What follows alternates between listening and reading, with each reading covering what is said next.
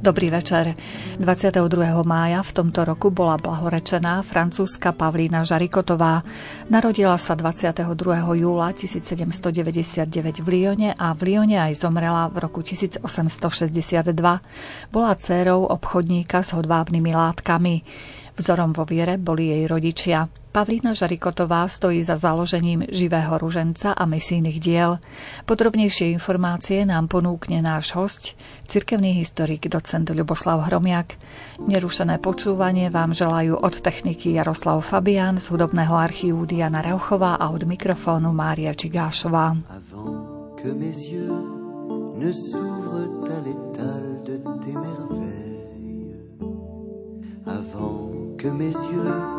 habitués à la nuit, ne découvrent le jour avant que mes yeux ne perdent leurs écailles, comme un bourgeon qui craquerait au printemps de l'amour.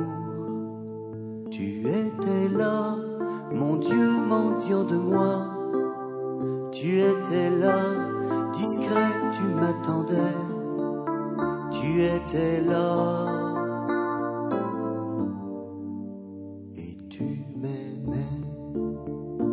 Pán docent, dnes sme sa rozhodli, že predstavíme novú blahoslavenú našim poslucháčom. No bude to blahoslavená Paulína Žariko, ktorú ale budeme nazývať po slovensky Paulínu Žarikotovú. E, je to veľmi vzácná žena, ktorá svojim životom dokazuje, že aj jeden človek, ktorý sa nechá zapáliť láskou k Bohu, dokáže urobiť obrovskú revolúciu vo svete. Hovorí sa, že teória relativity, ktorú vynašiel Albert Einstein, je práve na tom, že jeden vlas na hlave je málo, ale jeden vlas v polievke je veľa. A jeden hlas v cirkvi sa zdá málo, ale jeden hlas presvedčeného kresťana, zapáleného láskou k Bohu, dokáže veľa. A to je príbeh Paulíny Žarikotovej, ktorá sa narodila v Lyone a vlastne podľa reforiem v procese beatifikácie, ktorú uskutočnil emeritný pápež Benedikt XVI, sa vrátilo k starej tradícii, ktorá v cirkvi bola úplne bežnou, a síce, že jednotlivé miestne cirkvy akoby rozhodovali o tom, kto bude pre nich svetý a kto nie. Neexistovali procesy beatifikácie a kanonizácie, ale jednoducho niekto, kto bol považovaný za vzor svetosti, bol jednoducho biskupom zahrnutý do liturgického kalendára diecézy. K tomu sme sa nedopracovali, ale aspoň Benedikt XVI zvýraznil to, že beatifikácia sa väčšinou koná v mieste diecézy, kde dotyčný svetý žil a kanonizácia, svetorečenie sa potom koná v Ríme čo predtým sa nerozlišovalo. Beatifikácia, blahorečenie a kanonizácia, svetorečenie sa vždy konalo v Ríme. Čiže od Benedikta XVI. sa zaviedla tá prax a bolo to cítiť aj len nedávno, 22. mája tohto roku, bola zahrnutá do zoznamu blahoslavených Paulina Žarikotová. To blahorečenie sa konalo v Lione a bola veľmi blízkou spolupracovníčkou arského farára svätého Jána Mária Vianeja, ktorý bol jej spovedníkom a bola veľkou ctiteľkou Panny Márie a svätej Filomény. Narodila sa 22. júla v roku 1799 ako posledné dieťa rodičom Antonovi a Jane Žarikotových vo francúzskom Lyone. Lyon je považované za tretie najväčšie miesto Francúzska. Je to veľmi priemyselné mesto a aj rodičia sa živili predajom a výrobou teda hodvábu. Napriek tomu, že e, ľudia v Lyone žili na pomerne vysokej úrovni, pretože priemysel poskytoval väčšie možnosti aj zárobku, na rozdiel od mnohých francúzskych rodín, ktoré od Veľkej francúzskej revolúcie odpadli od viery, pretože píše sa rok 1789, kedy vypukne Veľká francúzska revolúcia. Vlastne je to obdobie po Napoleónovskom prevrate, pred tým, ako Napoleon sa dá korunovať za cisára v katedrále Notre Dame. V tomto období, teda 10 rokov po vypuknutí revolúcie, ešte v čase revolučných udalostí, sa narodí Paulína Žarikotová. O toto je jednoduchšie zapamätať si, že 10 rokov po vypuknutí Veľkej francúzskej revolúcie prichádza svetica, ktorá hovorí o tom, že aj keď žijeme v dobe veľkého odpadu od viery, nikdy sa netreba vzdávať a viera v nás musí horieť vždy rovnakým plameňom, lebo čo je mŕtve, nerodí pre život.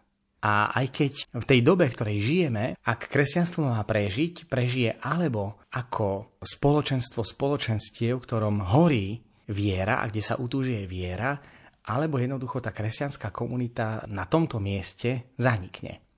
Neraz to smeruje k tomu, že keď upadá viera a pozeráme aj okolo seba, sme svedkami toho, že a to už do kostola sa tak nechodí, nepôjdem už ani ja.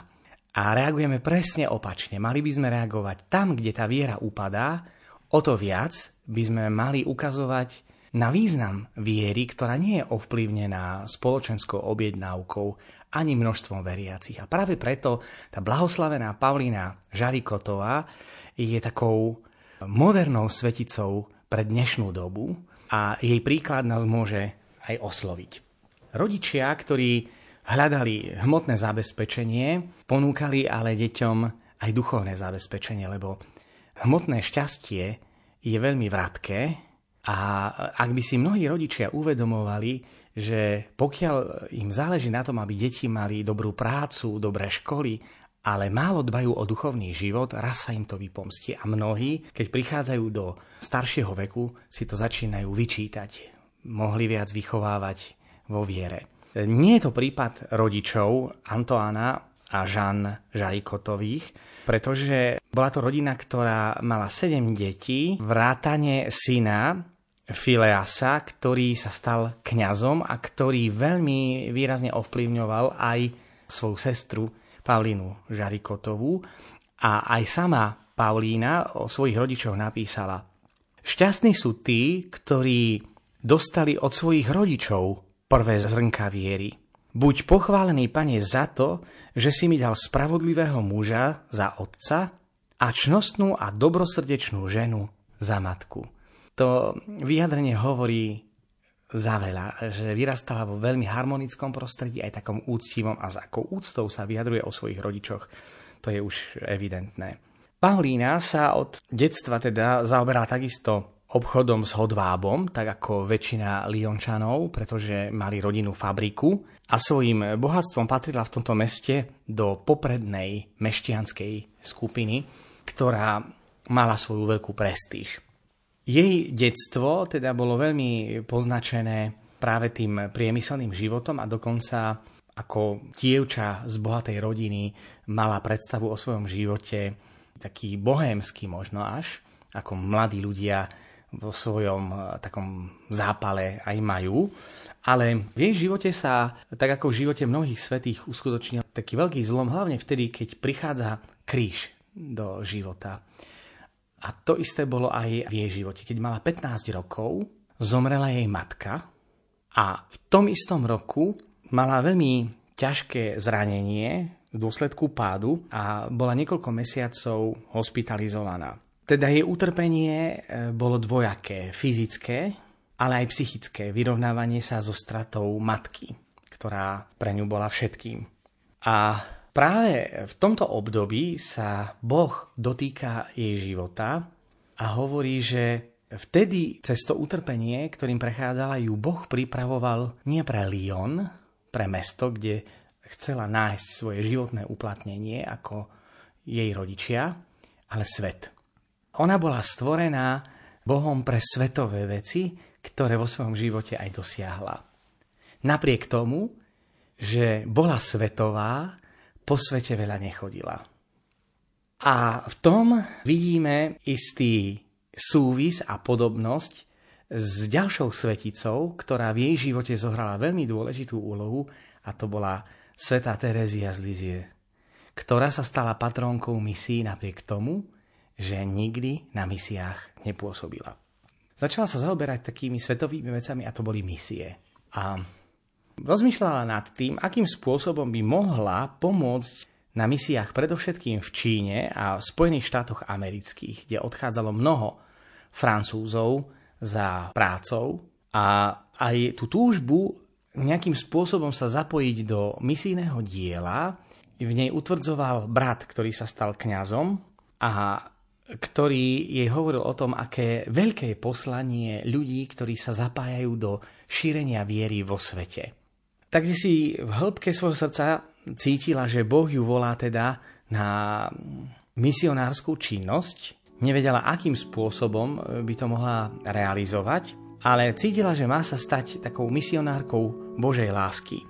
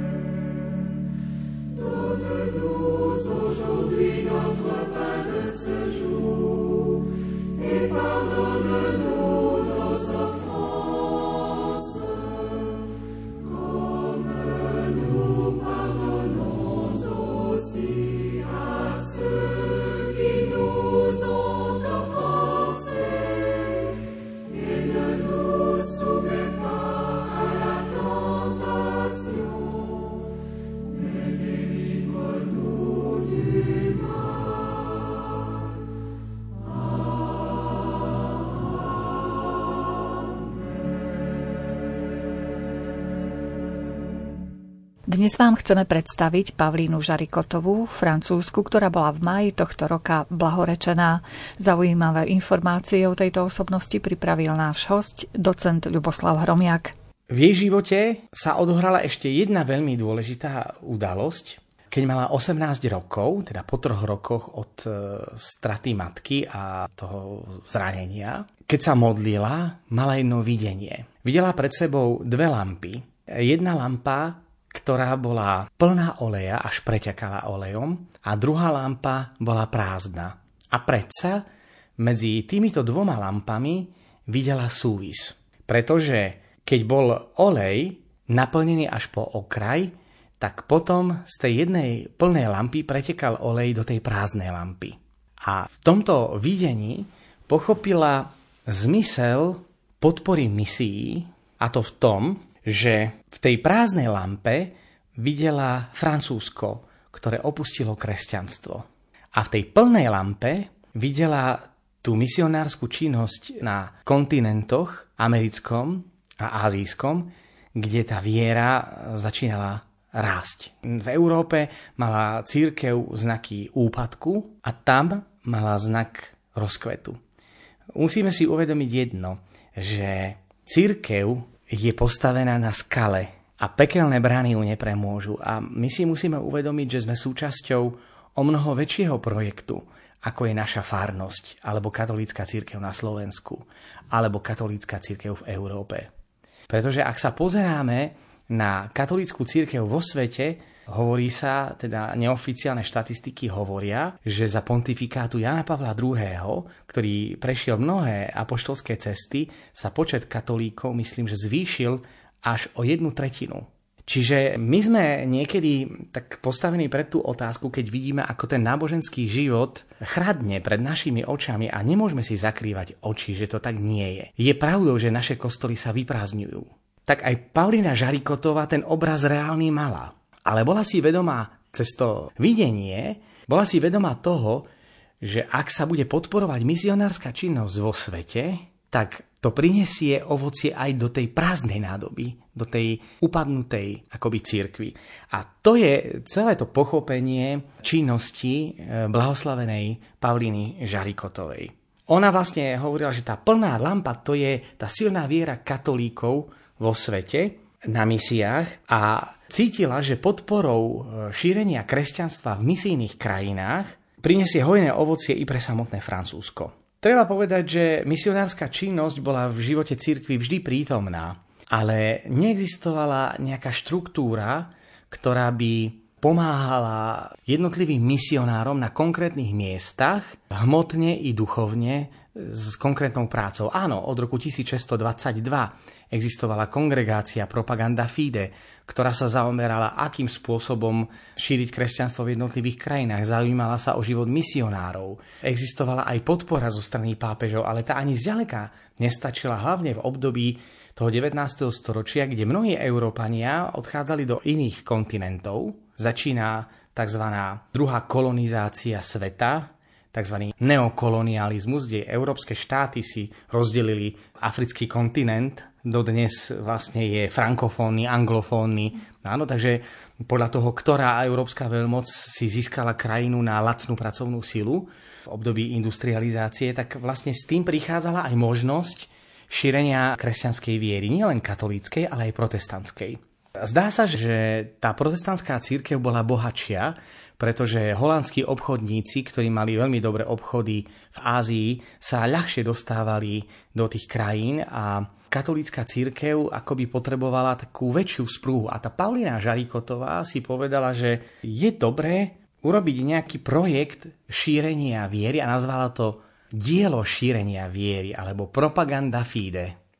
Povedala si, kto som ja, aby som podporila misie, ale bola veľmi vynachádzavá, kreatívna. To je to, k čomu nás vyzýval pápež František počas našej poslednej, teda jedinej zatiaľ návštevy pápeža Františka, svätého Otca, ktorý hovorí, že musíme byť vynachádzaví. Použil ten obraz e, človeka, ktorý bol ochrnutý a ktorého nemohli dostať Ježišovi, tak blízky ľudia boli vynachádzali a cez strechu ho spustili k Ježišovi a tam zažil zázrak odpustenia hriechov aj uzdravenia ochrnutého, tak aj tá Paulina Žarikotová rozmýšľa nad tým, akým spôsobom to dielo šírenia viery by mohla založiť, lebo žila z presvedčenia, že na to, aby sme zmenili svet, existujú dva silné prostriedky. A to modlitba a konkrétna pomoc lásky, almužna. Cirkevní otcovia to od dávna hovorili, čiže neobjavila Ameriku, ale niekedy my na to aj zabúdame, že toto sú také hlavné ťažiska. Ak chceme, aby svet bol lepší, musíme sa viac modliť a musíme viac konať skutky lásky. Kresťan je síce človek, ktorý sa modlí a modlitba ho má pretvárať k tomu, aby bol lepší, lebo nemodlíme sa preto, aby sme sa modlili, ale modlíme sa preto, aby sme boli lepší. Čiže tiež si musíme klásť otázku, že ako nás tá modlitba pretvára. Či sme ako chladné kamene, ktoré sa síce veľa pomodlia, ale ako nás to mení. Ale potom takisto je dôležité, že ak nás tá modlitba premení, tak robí nás citlivými nielen voči Bohu, ale aj voči blížnym. Sú to také spojené nádoby. A práve ona si uvedomovala, že to šírenie viery vo svete bude môcť realizovať prostredníctvom malých skupín. Tak si vymyslela jednu veľmi zaujímavú vec v roku 1822, keď sa zdieľala e, so svojím spovedníkom o tom, že chcela by takéto dielo nejaké založiť, keď hovorila svojmu bratovi, že uvažuje, akým spôsobom podporovať dielo šírenia viery, tak vytvorila systém, že bude vo fabrikách, ktoré robia s hodvábom, vytvárať akoby malé spoločenstva desiatich ľudí, ktorí sa budú denne modliť za šírenie misií a raz do mesiaca prispejú jedným e, sú, čo znamená akoby cent, na finančnú podporu tohto diela. Čiže je tu presne to prepojenie modlitby a skutkov lásky. A poslaním tých nadšencov stačí natknúť desiatich, aby vytvorili spoločenstvo a tí majú za úlohu nájsť ďalších desiatich, aby sa to dielo šírenia viery množilo.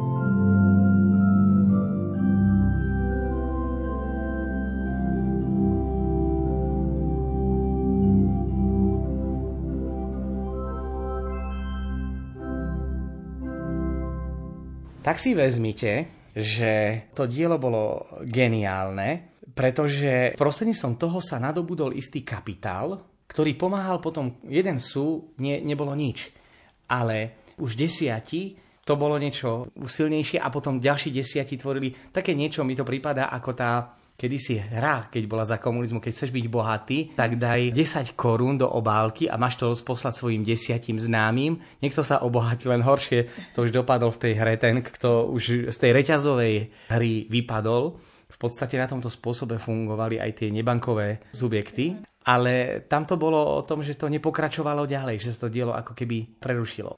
Tu v jej živote zohrala taká naozaj tá veľmi zaujímavá skutočnosť, že začala chodiť teda do tej fabriky, oslovila pracovníkov v továrni na Hodváb, ktorú vlastnila jej rodina, a potom všetci sa v skupine zaviazali, že sa budú každý deň modliť za misie a venujú raz za týždeň jedno sú. Ešte v súvislosti tá modlitba a finančný dar, neviem, či si poslucháči Rádia Lumen všimli, ale aj e, vo veľkonočnom období, keď čítame zo skutkov apoštolských, že apoštoli sa pripravovali na dielo, tak komunita sa za nich modlila a postila. Je to tam veľmi krásne zvýraznené. Čiže bez Božieho požehnania sú márne naše námáhania. My síce nemusíme ísť na misie, ale môžeme sa za tých misionárov modliť, aby pán požehnal ich činnosť. A nielen môžeme, ale mali by sme sa o to snažiť. Čiže všimnime si, že Pavlina Žarikotová sa vrátila k tej starej apoštolskej tradícii, kde komunity sa najprv modlili za misionárov, ktorých potom komunita vysielala do iných e, miest, aby tam založili kresťanské komunity. Čiže múdry hospodár vyberá veci staré aj nové a ona, ona to tak veľmi zaujímavo vymyslela. Potom každý člen skupiny mal nájsť ďalších desiatich priateľov, ktorí sa pridali a urobili to isté. Samozrejme to dielo, a vždy keď je Božie dielo Božím a nie ľudským, narazí na problémy. Vždy to tak je.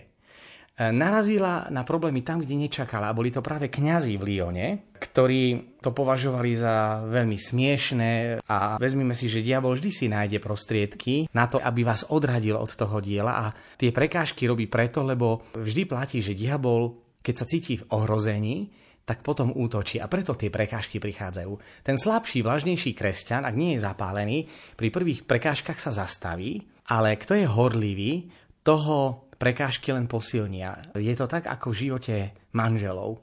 Ak príde prvá prekážka do manželského života, tí, ktorí sa milujú, sa nerozídu, ale prekážky ich zcelia. Ale tí, ktorí sa nemajú radi, prvá prekážka ich rozdelí. To isté je aj v živote kresťana. Kto je vlážny, prvá prekážka, u koho nehorí láska e, k Ježišovi, ten pri prvej prekážke odíde. Ale kto láskou k Ježišovi horí, toho tie prekážky neprekvapia a je si vedomý toho, že je súčasťou väčšieho Božieho plánu. A Paulina Žarikotová si toho bola teda vedomá. Za prvý rok, v roku 1822, sa do tohto diela šírenia viery zapojilo 500 zamestnancov továrne a za krátky čas ich bolo až 2000. Čiže pozrite sa, aké to bolo úžasné. A z tých 2000 už koľko modlitieb, denných modlitieb na misie. Už vôbec to, že myslíme na niekoho, kto je na misiách. Kladieme si tú otázku, že niekto pracuje pri šírení viery, vo svete riskuje svoj život. E, uvažujeme nad tým, spolucítime s tou církvou, ktorá prežíva ťažkosti, ktorej treba nejakým spôsobom pomôcť. Tá solidarita, kresťanská solidarita. Dokonca e, vezmite si, ako Boh e, realizoval v živote Paulíny Žarikotovej tie také detské plány. Keď bola dieťa, mala sen, kde sa jej vlastne e, akoby prisnilo, že mala majetok, ktorý rozdávala chudobným a sama hovorila, keby som mala veľa zlata, ktoré by som mohla rozdať chudobným, aby už nikde nevládla chudoba a plač. Čiže túžila mať bohatstvo, nie preto, aby ho vlastnila, ale aby viac nebolo chudoby a plaču vo svete. Krásna detská túžba, ktorú ale zrealizovala. Pretože cez podporu šírenia viery cez dielo šírenia viery sa e, vlastne nazbierali aj finančné prostriedky, ktoré pomáhali tým chudobným krajinám, či pri stavbe škôl, kostolov, e, aj na základnú stravu, vezmeme si. Takže tá jej detská túžba ako keby sa naplnila a ona bola takou iskrou, ktorá podnietila veľmi silného misionárskeho ducha katolíckej cirkvi.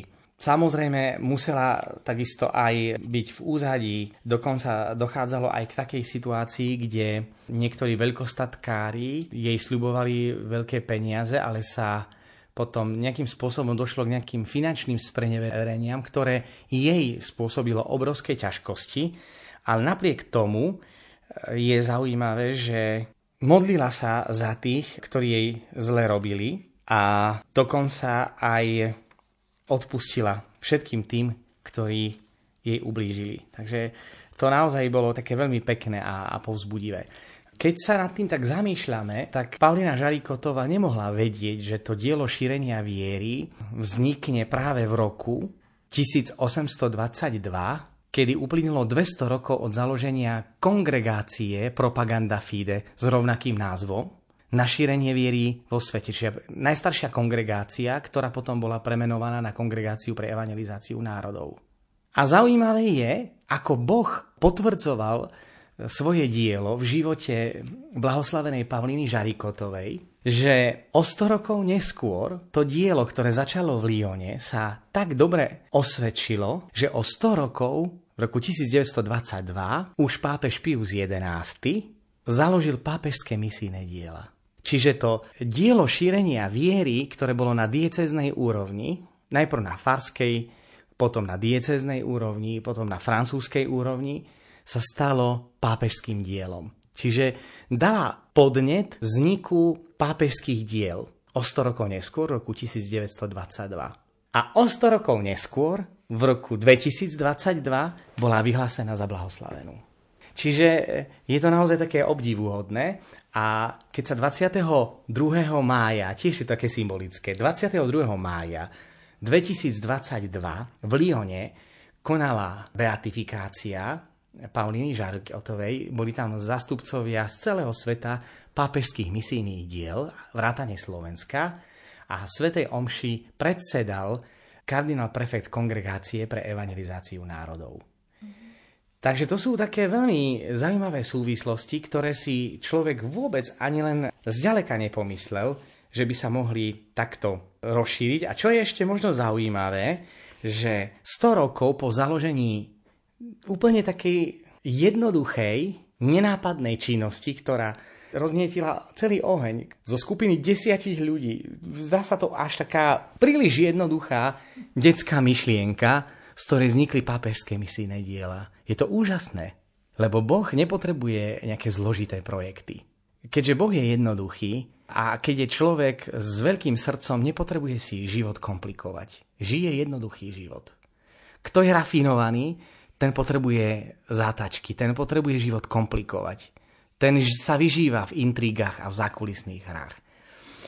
Ale je zaujímavé, že po 100 rokoch, keď sa tá krásna, nenápadná aktivita Paulíny Žarikotovej zhromaždiť desiatich kamarátov, ktorí sa denne budú modliť za misie a raz za mesiac dajú jeden sú na podporu misionárskej činnosti vo svete, stane pápežské misijné dielo, tak teda po 100 rokoch pápežské misijné dielo a o 4 roky neskôr v súvislosti s takou nenápadnou činnosťou v Lyone pápež Pius XI vyhlási misijnú nedelu.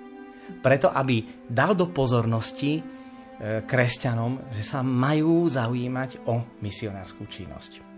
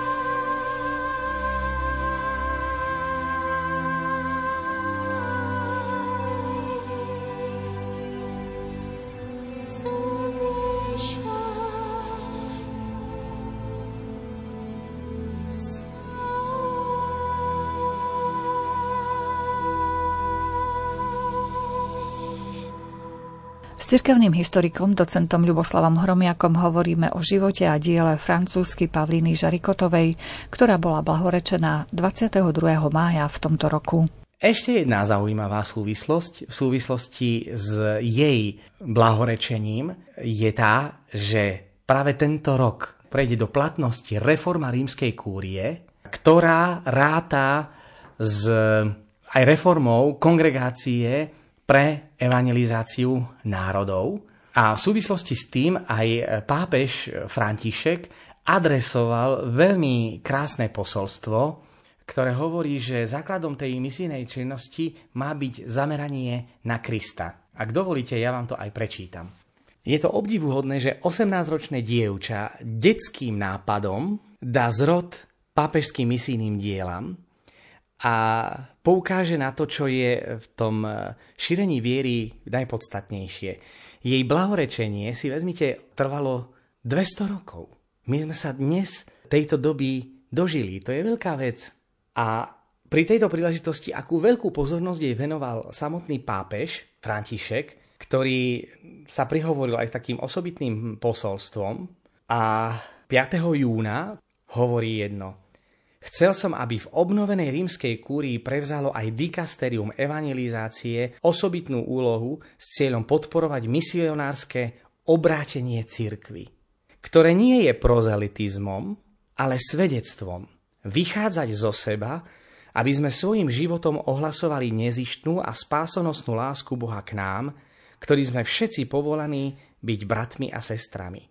Dali ste si teda stretnutie v Líhone, pretože práve tam pred 200 rokmi mladá 23-ročná žena Pavlína Žarikotová našla odvahu založiť dielo na podporu misijnej činnosti a to niekoľko rokov neskôr založila živý rúženec. Pavlína Žarikotová rada hovorila, že církev je svojou prirodzenosťou misionárska a preto každý pokrstený má poslanie, ba dokonca sám je poslaním. Pomáhať uživotňovať toto vedomie je hlavnou službou pápežských misijných diel, služby, ktorú vykonávajú s pápežom a v jeho mene. Dobro misie závisí na misijnom obrátení, hovorí pápež František. Dobro misie závisí od cesty vychádzania zo seba samého, od túžby nesústrediť svoj život na seba samých, ale na Ježiša. Na Ježiša, ktorý prišiel slúžiť a nie nechať sa obsluhovať. V tomto zmysle Paulina Žarikotová vnímala svoj život ako odpoveď na súcitné a nežné milosrdenstvo Boha. Od mladosti sa snažila stotožniť so svojím pánom, a to aj cez utrpenie, ktorým prechádzala s cieľom zapáliť plamen jeho lásky v každom človeku.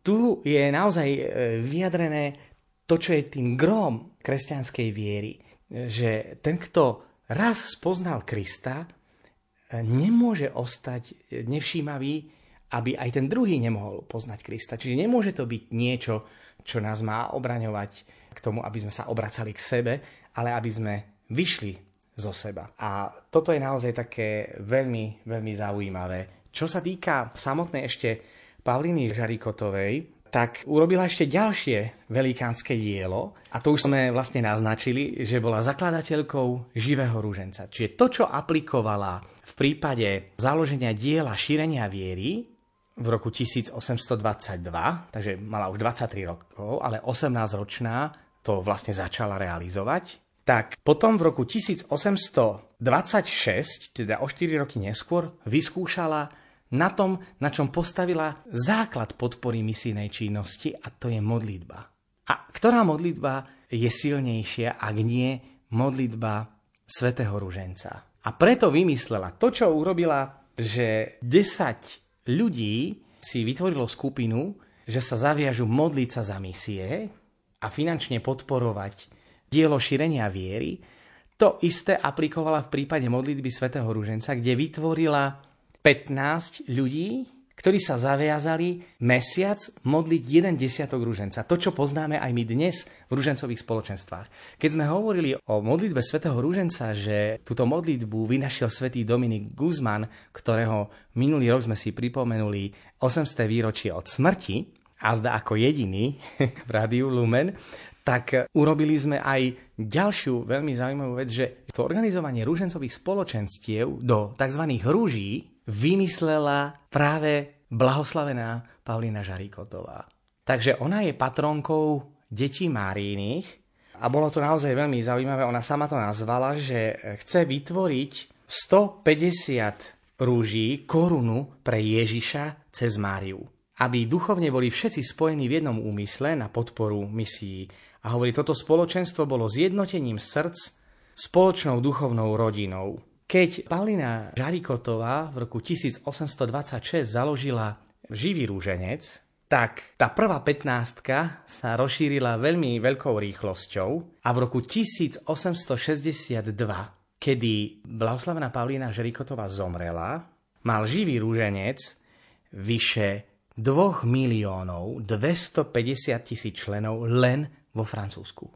Takže aké to bolo úžasné Božie dielo, ale ktoré bolo správádzané, vezmeme si, akými ťažkosťami zo strany kňazov, biskupov, kým sa to Božie dielo ukotvilo, upevnilo zo strany pápeža, predovšetkým pápeža Gregora XVI, ktorý odvolávajúca na svojho predchodcu Gregora XV, že vidíme tu aj takú istú súvislosť s predchádzajúcimi pontifikátmi, založil propagandu FIDE v roku 1622, Gregor XV. A Gregor XVI takisto sa veľmi aktívne angažoval v misionárskej činnosti a bol veľkým podporovateľom diela šírenia viery, takže Pavlina Žarikotová bola veľmi známou osobnosťou v pápežských kruhoch a tu sa dostávame k ďalšej veľmi dôležitej téme, ktorá súvisí s blahoslavenou Paulínou Žarikotovou.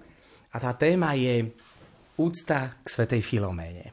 Totiž aj sveta Filomena je patronkou detí Máriiných, čiže súčasťou aj tej špirituality úcty k svetej Filoméne, aj pri našich mesačných stretnutiach je úcta k Pane Márie a k Pánu Ježišovi. My sa pri našich mesačných stretnutiach modlíme rúženec, slávime svetú omšu, máme modlitbu a svetej Filomene venujeme možno 5-6 minút modlitieb, ale svetá Filomena nás tam spája ako svetica, ktorá nás vedie k Pane Márii a k Pánu Ježišovi. A tak to bolo aj v živote Paulíny Žarikotovej, ktorá bola veľkou šíriteľkou úcty k svetej Filoméne. A bola to ona, ktorá vzbudila záujem o svetú Filoménu u svätého Jána Mária Vianea, arského farára, patrona kňazov. Dokonca takáto útla žena dokázala urobiť veľké divy, pretože keď mala roku 1836 vážne ochorenie srdca, lekári jej predpovedali, že bude žiť iba niekoľko týždňov, tak e, mala vo svojom srdci túžbu, ktorá určite vznikla z Ducha Svetého, ako predchádzajúce rozhodnutia založiť dielo šírenia viery, ako iniciatíva založenia živého ruženca, z ktorého, ktoré dodnes žije. Vezmite si, že ona založila niečo pred 200 rokmi, čo je dnes živé. Nič sa nezmenilo. To je úžasné. A z dnutia Ducha Svetého cítila takisto, že má ísť k Svetej Filoméne do Muňano del Cardinále, aby si vyprosila od Svetej Filomény uzdravenie. Lekári neodporúčali nejakú zložitú cestu, pretože pri chorobách srdca a cestovať kočom to nie je ani lietadlom, ani vlakom. To bolo veľmi riskantné, ak si vezmete z Lyonu sa dostať do Neapola. Aj zdravý človek mal by čo robiť, aby sa tam dopravil. Nie to ešte človek, ktorý bol chorý. Ale ona cítila, že keď pôjde do Muňano del Cardinale k svetej Filoméne, že tam bude zázračne uzdravená. A počas tejto cesty už hrozilo, že aj zomrie, prišla polomrtva k pápežovi Gregorovi XVI, kde ho pozdravila a hovorila o svojom úmysle a povedala mu jednu prozbu, že Svetý Otče, ak sa vrátim z Muňano del Cardinale uzdravená, zavediete liturgickú spomienku na svetú Filoménu. Totiž svetá Filoména nebola v liturgických kalendároch z, jediným, z jediného dôvodu, že o svetej Filoméne sme sa dozvedeli až 1500 rokov po jej smrti. A tiež to len na základe súkromného zjavenia, ktoré síce pápež uznal, ale to nebol dostatočný dôvod na to, aby to bola liturgická spomienka pre celú církev. No a pápež, keď sa pozrel na tú Paulínu Žarikotovú, v akom stave bola, on si myslel, že ju vidí posledný krát, tak povedal, no dobre. No a svety si robia svoje dielo. Takže Paulína Žarikotová v roku 1835 8. augusta dorazila do Muňano del Cardinale, kde prosila o dar uzdravenia. Takto sa zúčastňovala 8. 9. augusta a 10. augusta bol 30. výročie príchodu tela svätej Filomény do Muňano del Cardinale a práve v tento deň po požehnaní s najsvetejšou sviatosťou oltárnou bola zázračne uzdravená z vážnej choroby a toľko spomínajú zápisky v Muňano del Cardinale, že dve hodiny zvonili zvony, pretože Paulina Žarikotová nebola nejaká anonymná osoba. A keďže ona sama povedala, že ak bude uzdravená, Pápež jej prislúbil, že Sviatok svätej Filomeny bude zavedený pre celú církev, preto sa s radosťou rozozvúčali zvony na dve hodiny, pretože každý vedel, že tento zázrak bude kľúčový pre ustálenie kultu k svätej Filoméne.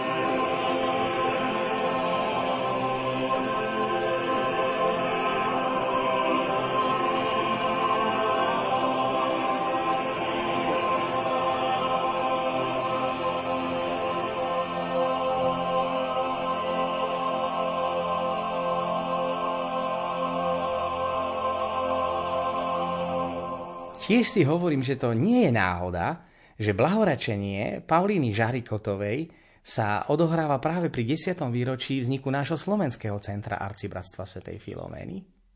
A že tá úcta k svätej Filomene tiež potrebuje také ustálenie samotného kultu. Ja verím, že blahoslavená Paulína Žarikotová tak urobí, lebo ona sa vrátila späť do Ríma, kde bola podrobená rôznym testom, či naozaj to zázračné uzdravenie bolo. Keď prišla Pavlína Žarikotová do Ríma k pápežovi, tak pápež jej hovoril, je to zázrak, alebo mám tu zjavenie mŕtvej Paulíny Žarikotovej. A naozaj, vezmite si, že ona natoľko ovplyvnila potom pápeža, že 30. januára v roku 1837, teda po dvoch rokoch od zázračného uzdravenia na príhovor svätej Filomény pápež Gregor XVI zaviedol na 11. augusta liturgickú spomienku na svetú Filoménu. Takže od roku 1837 sa Sviatok svätej Filomény slávil ako liturgická slávnosť v celej cirkvi a to bolo naozaj také veľmi zaujímavé a prozreteľnostné. Na konci jej života je takisto zaujímavé, že keď e, sa blahoslavená Pavlína Žarikotová pričinila o založenie tých e, dvoch diel a zavedenia sviatku svätej Filomeny do kalendára, teda žena, ktorej sa podarilo zaviesť tento sviatok, je to tiež zaujímavé, tak e, Určite jeden z projektov na pomoc chudobným ľuďom zapričinil, že Paulína sa zadlžila pre nepoctivé úmysly tých, ktorí boli zapojení do jej úsilia.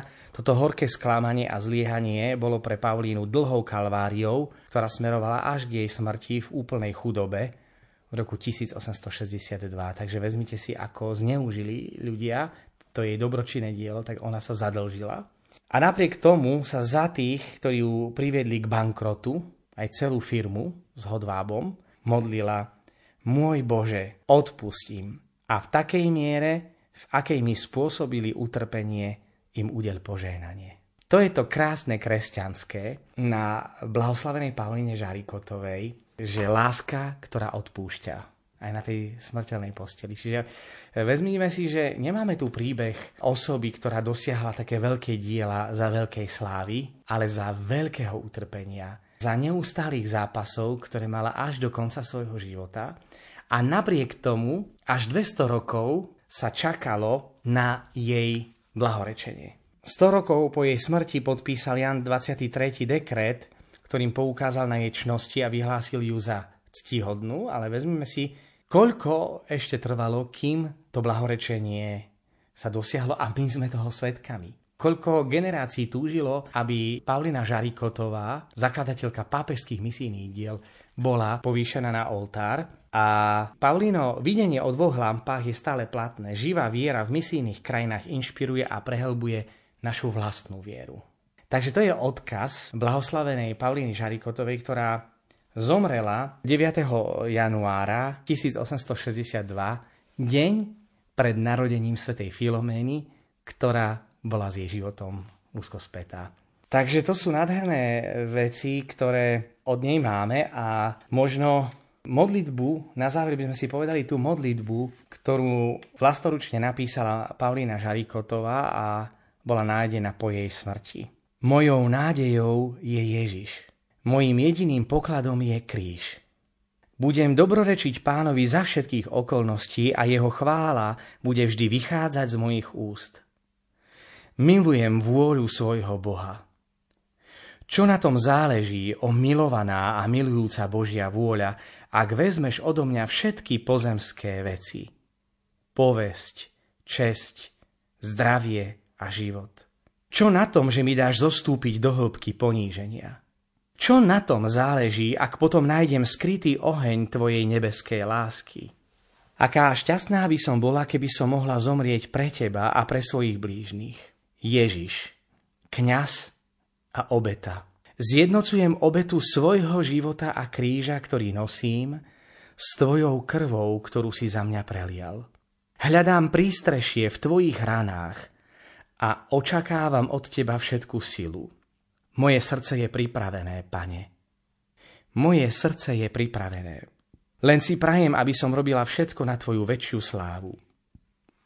Spolieham sa na tvoju silu, keď príde moja posledná chvíľa a nie na svoju vlastnú. Dúfam v tvoje milosrdenstvo. Odporúčam ti všetkých, ktorým zostanem po smrti zaviazaná a prosím ťa, aby moji priatelia, za ktorých som dala svoj život a svoju krv, splatili tieto dlhy po mojej smrti. Mária, ó moja matka, som tvoja.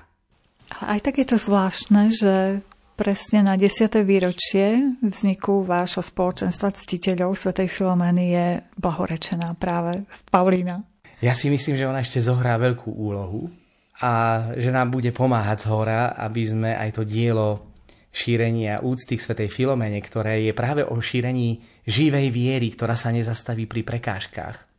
Lebo láska Ježišovi, ak bude veľká, tak sa to bude šíriť ďalej a aj bývalý rektor, ktorý nám daroval relikvie svätej Filomény z Muňano del Cardinale v 2019 roku pred pandémiou, tiež nebola náhoda a ten povedal, čím viac sa snažia uhasiť úctu k svätej Filoméne, tým viac bude horieť. A vieme, že tá Paulína Žarikotová zapalila láskou k svätej Filoméne svätého Jána Mária Vianea, pretože po návrate z Muňano del Cardinale v roku 1835 doniesla jednu vzácnú relikviu práve svätej Filomény, ktorú darovala svetému Jánovi Mária Vianejovi a hovorí mu, tu ti dávam ostatky svetice, ktorá ti bude pomáhať obracať zatvrdlivých hriešníkov.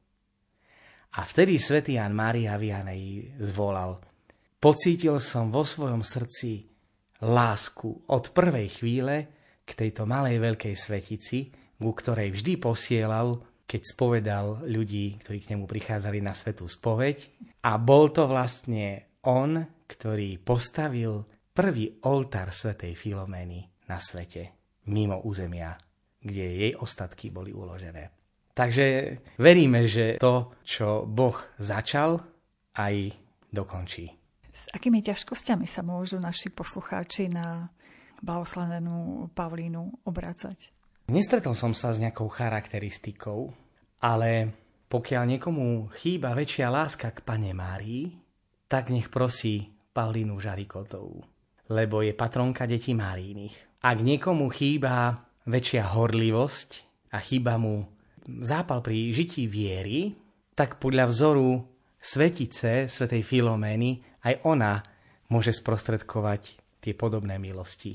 A napokon je pre nás takým veľkým povzbudením, že zomrela síce v dlhoch, ktoré si sama nespôsobila, ale aj s veľkou devízou, s ktorou žije církev dodnes. A to je dielo, ktoré po sebe zanechala. Pápežské misijné diela, a živý rúženec je veľkým bohatstvom dnešnej doby. A hlavne by som povedal, že blahoslavená Pavlina Žarikotová by mala byť vzývaná na misiách. Pretože ona hovorí o tom obraze dvoch lamp, že aj šírenie viery v krajinách, kde to, tá viera nie je, prináša duchovné obocie aj v tej krajine, kde sa misie podporujú. A myslím si, že to je pre tú Európu ktorá sa odrezala od kresťanských koreňov, veľmi emblematická cesta, ktorou si Európa môže prejsť. A je to svetlo do toho tunela, ktorým Európa prechádza, ktorý môže priviesť Európu k lepšej kresťanskej budúcnosti. Vypočuli ste si pravidelnú reláciu História a my. Priblížili sme vám Pavlínu Žarikotovú, ktorá bola 22. mája v tomto roku blahorečená. Zaujímavé informácie o tejto osobnosti nám ponúkol cirkevný historik docent Ľuboslav Hromiak. Na príprave relácie spolupracovali Diana Rauchová, Jaroslav Fabián a Mária Čigášová. Ďakujeme vám za pozornosť a želáme vám pekný večer. Pán sveta času stále Tvojím atribútom večné bytie je. Príjmaš chválu v srdci dievčiny, čo teba viac než mladosť miluje.